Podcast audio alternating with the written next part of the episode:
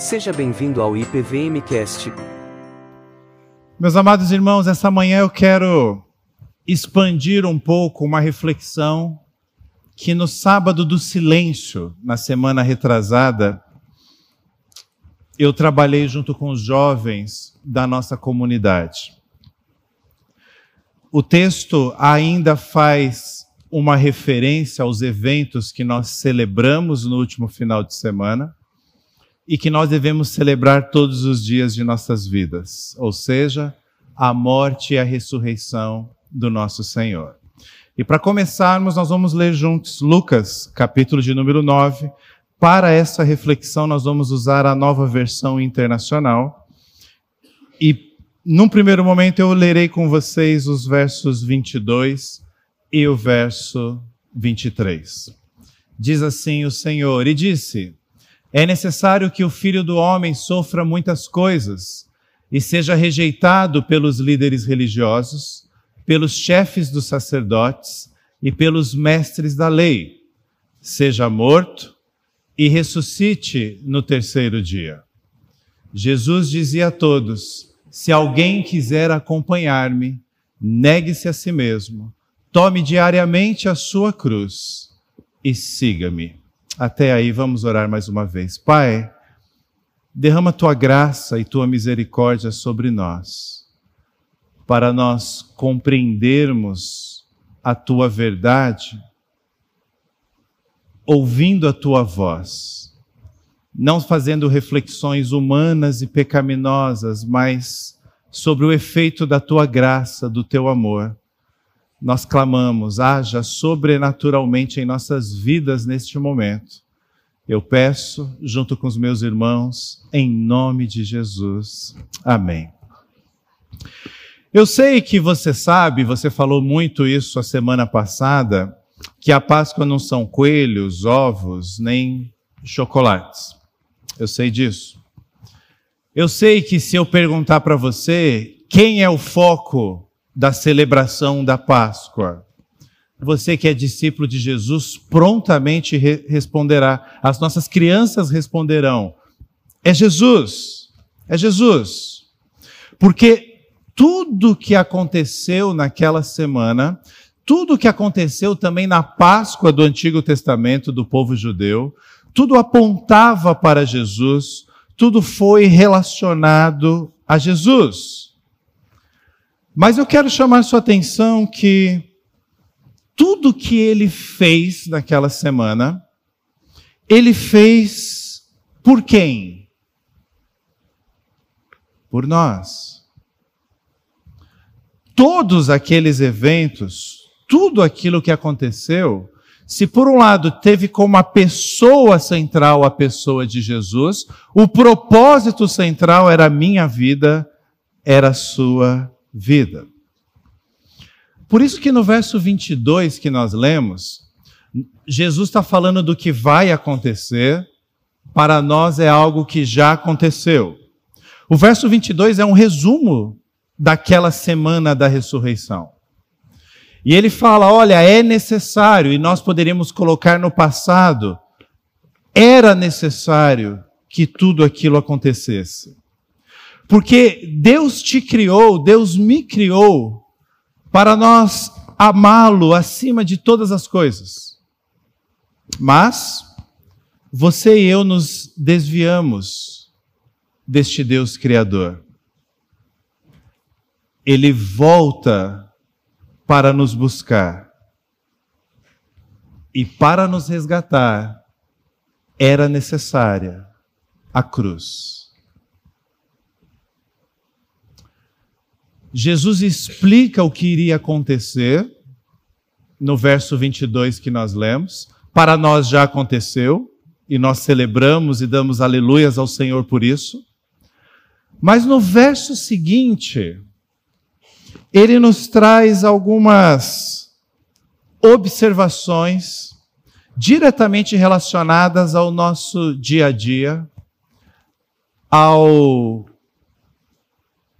dia após esses acontecimentos. E é muito curioso porque por meio da ressurreição, Jesus literalmente nos deu uma nova vida. Então, se eu estava acostumado com uma vida, ele morre, ele ressuscita e me dá uma nova vida, eu preciso saber como viver nesta nova vida. E Jesus é tão bom e perfeito que ele nos diz como viver. Ele fala: olha, vai acontecer essas vão acontecer essas coisas e depois vocês terão uma nova experiência de vida. E nessa nova experiência, a minha orientação é essa. Jesus não obriga nenhum ser humano a ser seu discípulo. Ele chama aqueles que ele deseja. E eu quero te dizer que se você entendeu esse chamado, é porque ele te chamou. e você ter se tornado um discípulo dele, exige de você e de mim uma resposta, uma resposta à cruz, uma resposta à ressurreição. E surge, numa manhã como essa, uma pergunta: será que nós estamos dispostos a assumir o compromisso de ser discípulo de Jesus? o texto que nós lemos nos indica alguns compromissos. Mas para nos ajudar a entender esses compromissos, vamos entender primeiro o compromisso que Jesus assumiu para nos salvar. Pensa assim: qual foi o custo para Jesus nos salvar? Envolveu um alto custo, um alto preço, como a gente costuma cantar.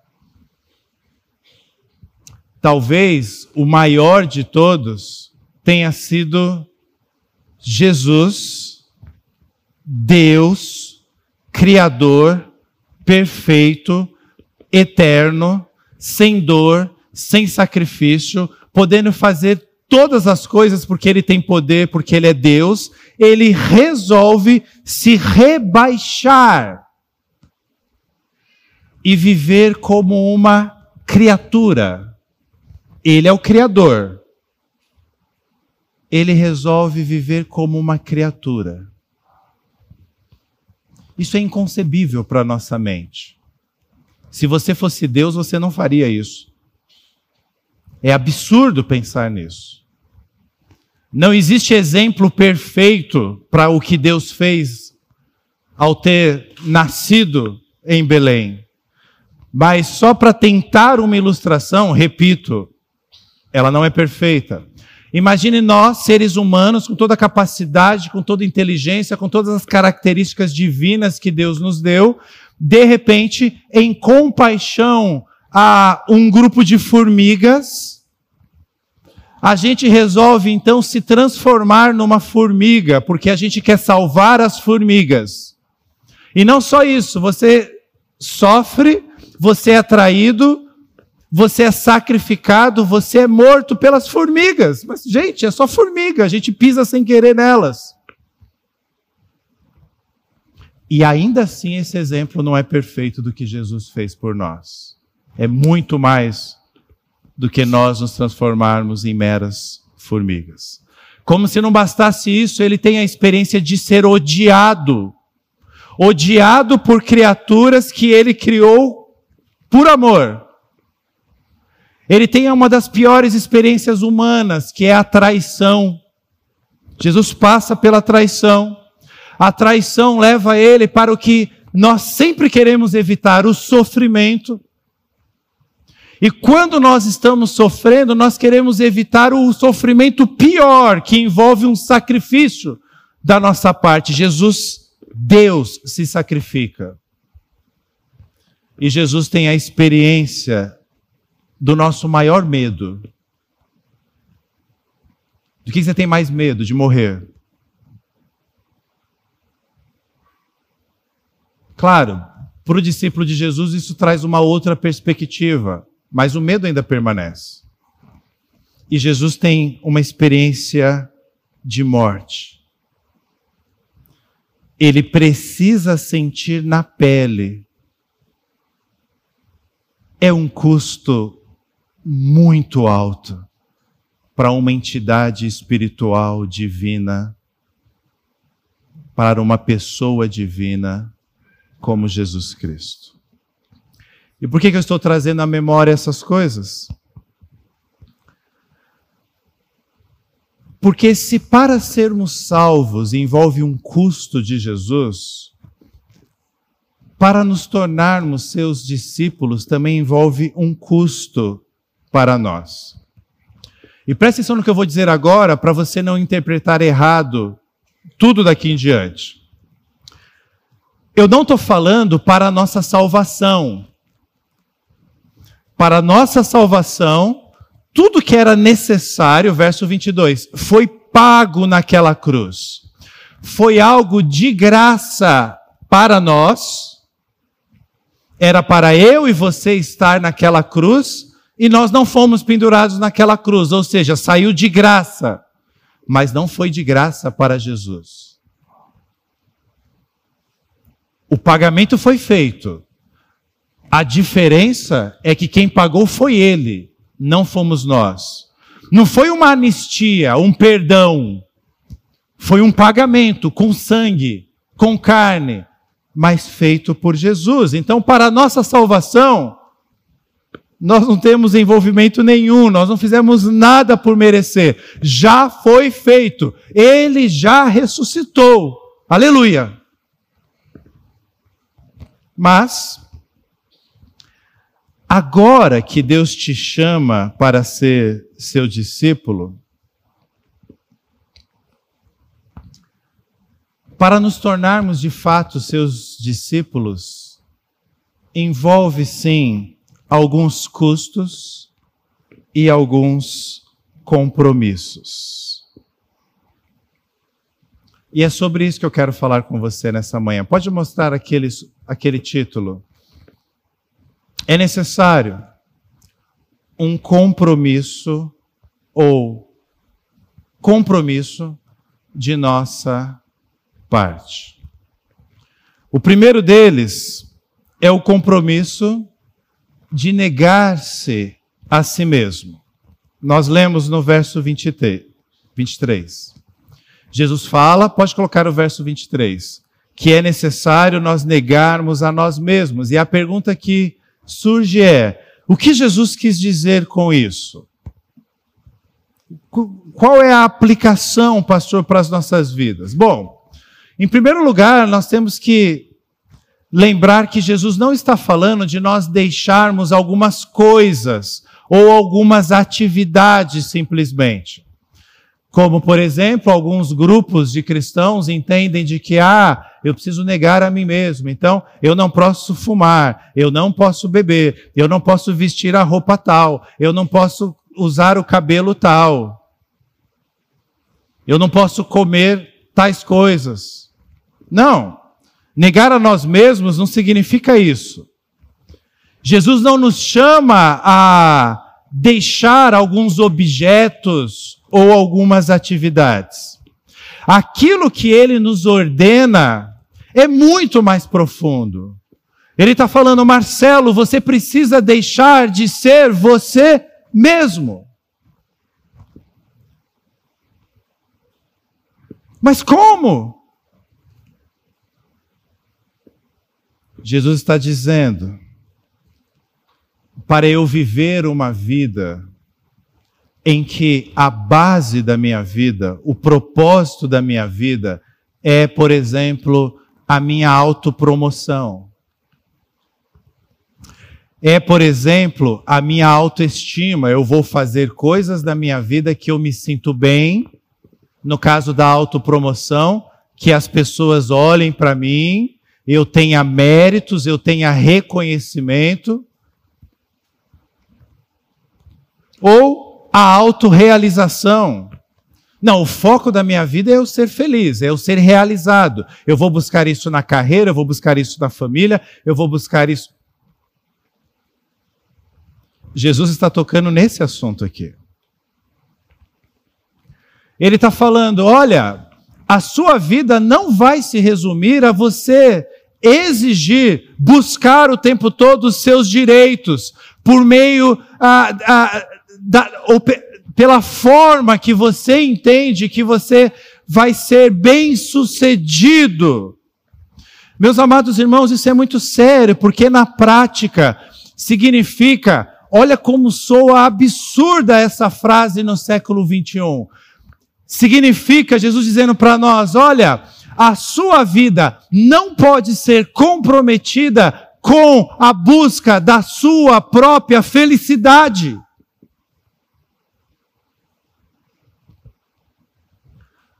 Mas é isso que os livros, a cultura, as novelas, as séries, os filmes, as escolas, as faculdades, os mestres, os doutores, os políticos anunciam. Ora, que propósito pode existir na vida se não sermos felizes?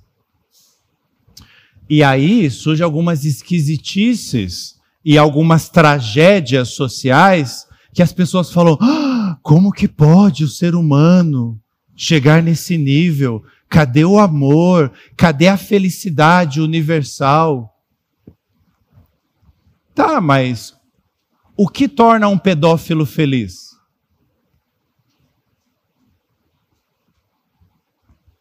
O que torna um doente mental, assassino, satisfeito? Então eu vou falar para as pessoas que o importante é ser feliz?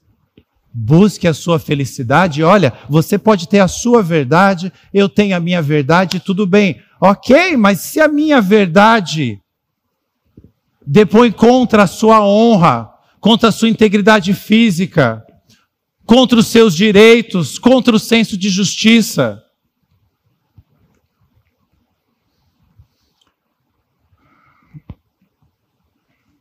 Sabe por que, que Jesus fala que não pode ser objetivo de nossas vidas buscar a felicidade? Ele não está dizendo que ele não deseja que a gente seja feliz, nem que nós não seremos. Ele está dizendo o seguinte: olha, vocês precisam entender que vocês foram criados para algo muito maior do que isso. Quem criou vocês fui eu, a Trindade Santa. E ao criarmos, nós colocamos um propósito na vida de vocês.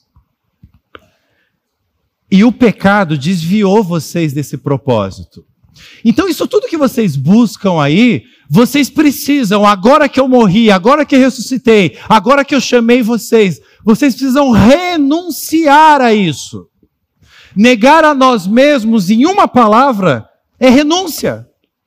Renúncia ao quê, pastor? Renúncia ao meu ego, ao meu egoísmo. Ego, aquilo que diz respeito a mim, eu quero que seja assim. Egoísmo, o que diz respeito ao próximo. É por isso que, na continuação do texto, nós não lemos e vamos ler agora, no verso 24, dentro desse ponto 1 aí, o compromisso de negar a nós mesmos, ele fala assim: Pois quem quiser salvar a sua vida, perderá, mas quem perder a sua vida por minha causa, este a salvará.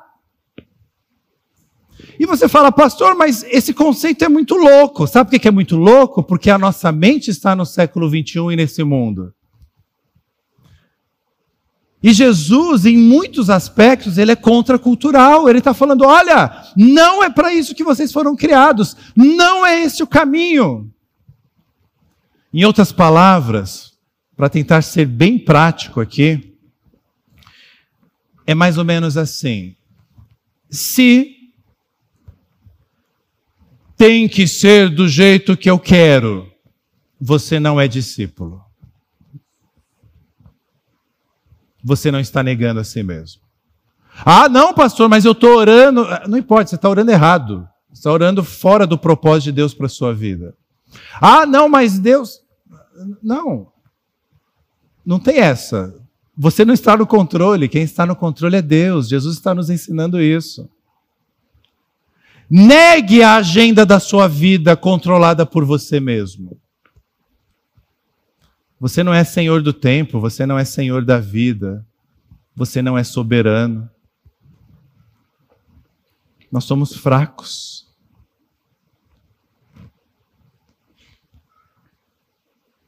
Ser discípulo de Jesus é seguir o princípio. Agora é do jeito de Jesus. Agora o Marcelo sai de cena, entra Jesus, eu olho para Jesus e nego a mim mesmo. Agora, talvez você ache complicado isso. E. Pastor, como que eu vou me submeter a isso? Como que eu vou viver assim? Isso é impossível, pastor. Então, sabe quem fez isso em uma dimensão incomparável com a nossa? Jesus. Por isso que eu fiz aquela abertura, lembrando que Ele é Deus. E se humilhou, se esvaziou, se rebaixou para nos salvar.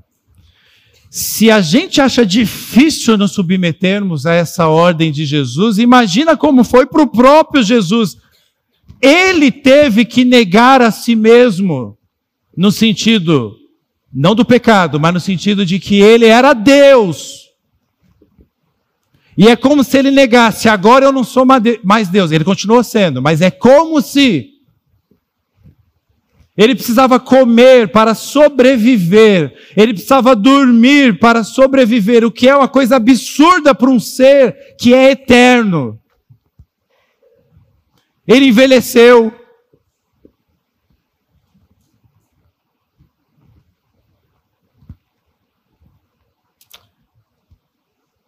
se a gente pensar assim, ah, pastor, mas se eu viver desse jeito aí que Jesus está querendo, eu vou perder muito. Aí isso já pergunta, né? O que você tem a perder ao negar-se a si mesmo?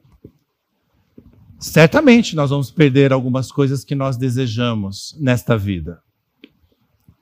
Mas e quando a gente direciona essa pergunta para Jesus? O que ele teve que perder, o que ele tinha a perder, ao, por amor, entregar a sua vida a você. Tudo. Eu poderia dizer, ele perdeu muito. Não, ele não perdeu muito. Ele perdeu tudo. Se entregou. Para eu fechar esse ponto aqui, entenda o seguinte: celulares são do diabo. Não, não é isso não. Entenda o seguinte: nós queremos salvar a nossa própria vida com a nossa própria vida. Não, eu dou um jeito, eu me viro. Pastor, eu sou um leão. Eu, eu, eu sou leão, não, eu mato um leão a cada dia. Pastor, não, porque eu tenho garra, porque eu tenho determinação, porque é minha família, porque a gente tem uma história. Não, pastor, ó, minha carreira. Pastor, ó, eu já sofri muito na vida, mas ó, Jesus me ajuda e eu vou lá, pá. Se quiser salvar a sua vida com a sua própria vida, isso não vai funcionar. Porque a solução, ela é externa não é algo dentro de mim que vai me fazer ter uma vida boa, perfeita, agradável a Deus e eu vou me sentir satisfeito. É uma ação de Deus em minha vida. É nós desejarmos Deus agir em nossas vidas. É nós entendermos que nós precisamos de Deus agir em nossas vidas. Por isso que Jesus vira para nós e fala: sai de cena, Marcelo, menos, menos. Deixa comigo, Jesus dizendo. E quando eu faço isso, ah. Mas não tem lógica isso, mas não é para ter lógica mesmo. Nós estamos falando de um Deus que está nos dando uma dica para a vida. Não é para você entender por meio da filosofia, da lógica, da racionalidade. Como que eu vou compreender a mente de Deus? Em segundo lugar, bota na tela aí o compromisso de carregar a nossa cruz. A cruz, para o discípulo de Jesus, é o nosso símbolo, mas preste atenção, é o nosso símbolo de morte. O que a cruz indica é a morte. Claro, a cruz vazia, para nós que somos discípulos, adoramos a Jesus, já tem um significado que ele ressuscitou. Então simboliza a vida, mas continua sendo um símbolo de morte, porque a cruz é um instrumento de execução, uma execução que era a mais violenta daquela época, a mais demorada, a mais dolorosa. E para humilhar a pessoa que seria crucificada, era colocado um dos troncos da cruz em seus ombros, e ele tinha que carregar essa cruz, sendo humilhado, sendo cuspido, sendo xingado pela multidão, até o local da sua crucificação. Jesus, antes dessas coisas acontecer com ele, ele está aqui nesse texto dizendo: Olha, o meu discípulo vai precisar carregar a sua cruz. Os seus ouvintes sabiam muito bem o que Jesus estava dizendo. Todos, se não todos, a grande maioria já tinham presenciado crucificações. Jesus tinha visto crucificações. Sabia o que significava carregar a cruz. Agora, Jesus fala de tomar a nossa cruz. Pode mostrar o verso 22. 23, isso aí, isso aí. Diariamente. O que, que isso quer dizer, pastor? Não é igual diziam os nossos avós, ou talvez até você diga hoje ainda: Ah, pastor, o senhor não sabe, meu marido é uma cruz que eu tenho que carregar. não, não são essas situações inconvenientes do dia a dia. Ai, pastor, meu trabalho lá, meu chefe, ô cruz que eu tenho que carregar. Não é isso, tá? Isso é uma expressão popular. A cruz não é só um símbolo de sofrimento, porque esses exemplos aí são exemplos de sofrimento na sua vida. A cruz é um símbolo de morte. O negócio é muito mais sério do que a gente imagina. Seguir a Jesus é um compromisso de eu viver uma vida semelhante à vida de Cristo.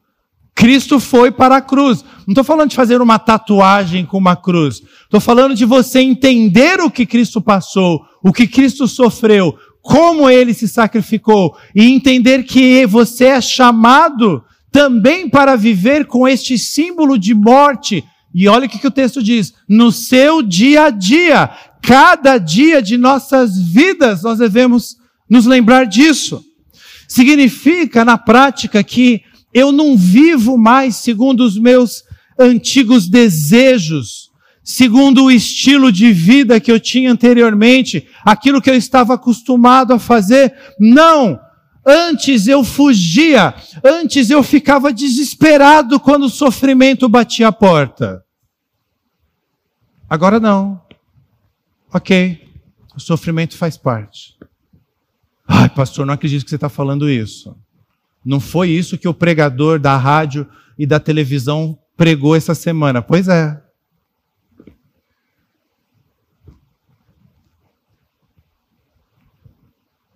A nossa tendência, meus amados irmãos, e é natural do ser humano isso, desde a nossa desconexão com Deus no Éden, nós passamos a ser medrosos, temos vergonha de Deus, nos afastamos de Deus e temos medo do sofrimento.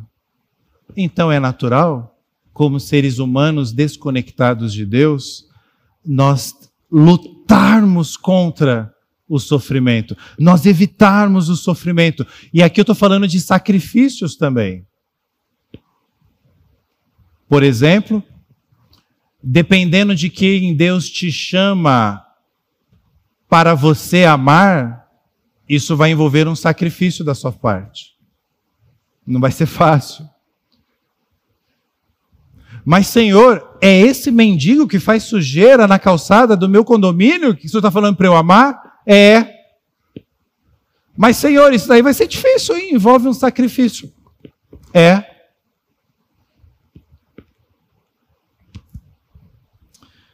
Sabe por quê, gente? Que Jesus toca nesse assunto? Todos nós queremos vencer na vida. Essa é uma expressão, né? Que está por aí. Ah, fulano venceu na vida. Pastor, eu tô, meu objetivo é vencer na vida. E aí Jesus usa essa expressão de uma outra forma. Jesus vai usar essa expressão como querer ganhar o mundo. E olha o que ele nos diz no verso 25, que nós não tínhamos lido. Pois que adianta o homem ganhar o mundo inteiro e perder-se ou destruir a si mesmo? Jesus é que está fazendo a pergunta: do que adianta? Do que adianta? Nós somos chamados para a cruz. E desculpa, mas eu preciso te dizer isso. Quem deseja servir a Jesus precisa enfrentar o desprezo do mundo. Você não vai ser a pessoa mais legal. Porque você vive outros valores. Você não vai ser a pessoa mais influente aonde você estiver. Às vezes Deus derrama uma graça e isso acontece, mas ordinariamente não. Você não vai ser a pessoa mais rica, porque você vai ter que negar-se a si mesmo e vai ter que carregar uma cruz, e isso envolve a perda de alguns dividendos, às vezes. Você também não vai ser a pessoa mais amada. Não necessariamente na sua família, na sua faculdade, no seu trabalho, no seu condomínio. Mas, pastor, até quando ou até onde eu vou para seguir a Jesus? Até a cruz. Olha o que Paulo diz em Gálatas 2. Vou ler uma parte do 19. Vou ler o 19 e o 20. Pois por meio da lei eu morri para a lei, a fim de viver para Deus. E olha o 20. É Paulo falando, né? Fui crucificado com Cristo. Assim já não sou eu quem vive, mas Cristo vive em mim. Só até aí nós fomos crucificados com Cristo. Também poderia ter escolhido os textos bíblicos que dizem que nós fomos ressuscitados com Cristo. Mas perceba que a cruz não é só para Cristo, a cruz é para nós. Pela graça nós não fomos para a cruz, mas nós fomos com Ele. Nós fomos crucificados e por isso nós somos chamados a carregar a cruz. E se a gente direcionasse essa pergunta para Jesus? Jesus, que é o Santo, Santo Deus, até onde, até quando ele vai? Ou vamos fazer a pergunta na perspectiva de Jesus. Jesus se perguntando: até onde eu vou para salvar estes seres humanos que eu amo e que eu chamei para ser os meus discípulos? Qual foi o sacrifício de Jesus? as pessoas que ele criou e as pessoas que ele amou o rejeitaram, o traíram, o abandonaram, o negaram, o despiram, açoitaram ele, cuspiram nele, mataram ele. Perceba o que eu estou dizendo para você. Jesus se sujeitou a esse sofrimento. E hoje ele nos chama para nós nos sujeitarmos aos sofrimentos que nós temos em nossas vidas. Mas ele promete: eu estarei com vocês no meio do sofrimento. Eu estarei com vocês nas tribulações. Eu estarei com vocês nas tempestades. Em terceiro e último lugar, o texto nos diz do compromisso de seguir diariamente a Jesus. Primeiro, negue-se a si mesmo. Segundo, carregue diariamente a sua cruz. E o terceiro, o compromisso de seguir diariamente a Jesus. Pastor, mas como que eu vou andar como Jesus andou? Vivendo do modo dele, não do nosso modo. Por que, que você precisa ler a Bíblia e fazer oração? Porque se você não é um ato religioso, leia a Bíblia e faça a oração para Deus achar você bonitinho. Não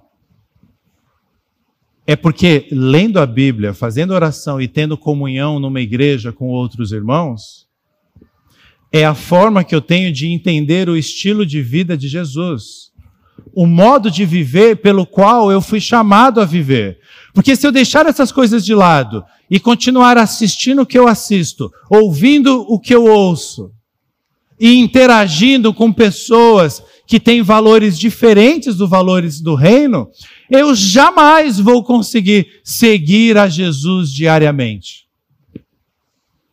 Não vou conseguir. Jesus, meus amados irmãos, ele se oferece para nós, para nos guiar, para nos direcionar, para nos conduzir. O que a gente tem que fazer então? Falei isso com os jovens recentemente a gente tem que seguir a trilha que Jesus está nos conduzindo. Já andou no meio do mato? Às vezes tem um caminho lá, a gente chama de trilha. Né? Alguém já pisou, já amassou ali o, o mato, alguém já cortou ali o que estava para o alto ali e abriu uma trilha. Aí você vê a trilha, você vai embora. Mas e quando você está passando por um lugar que não tem trilha? Você tem que abrir a trilha. Sabe o que Jesus faz? Ele fala: fiquem tranquilos, me dá aqui o facão, me dá aqui a peixeira, deixa que eu abro a trilha. Vocês só me seguem.